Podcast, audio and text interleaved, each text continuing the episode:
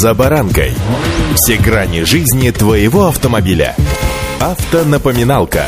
Комментарии экспертов. Советы по обслуживанию автомобилей в программе «За баранкой». Все начинается с малого. Вот, допустим, наше с вами движение в этой жизни. Начинается с первого шага. Масса усилий для этого, но зато потом мы ходим и бегаем, и иногда даже летаем. Сегодня о летчиках. С вами за баранкой Александр Карпов. Здравствуйте. Автомобильные факты.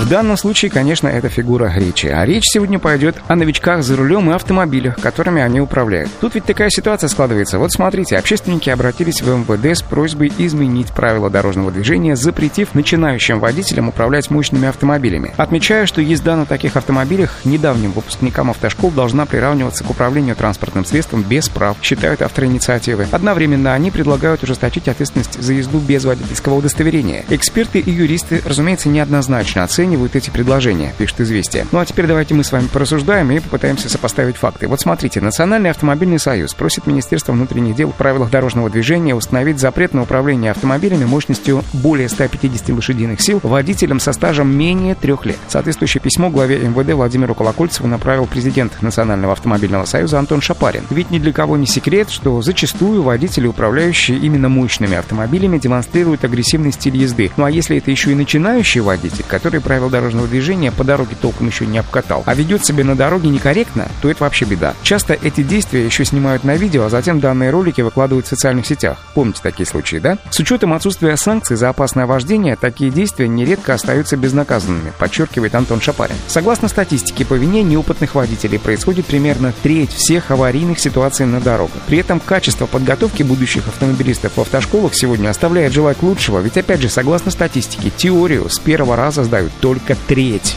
Автомобильные факты.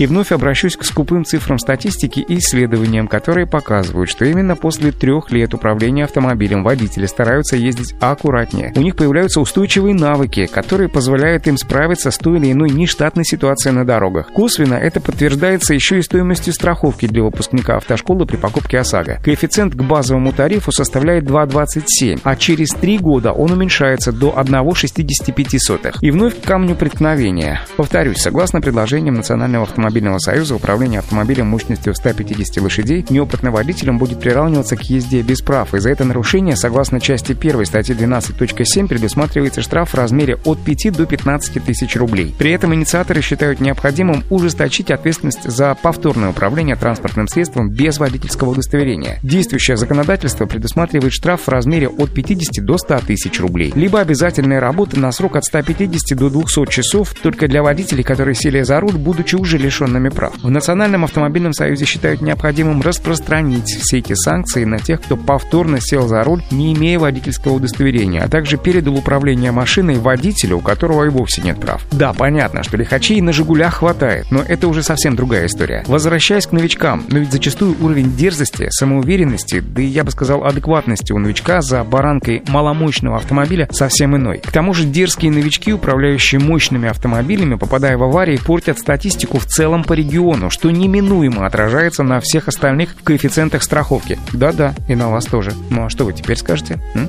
Удачи! За баранкой.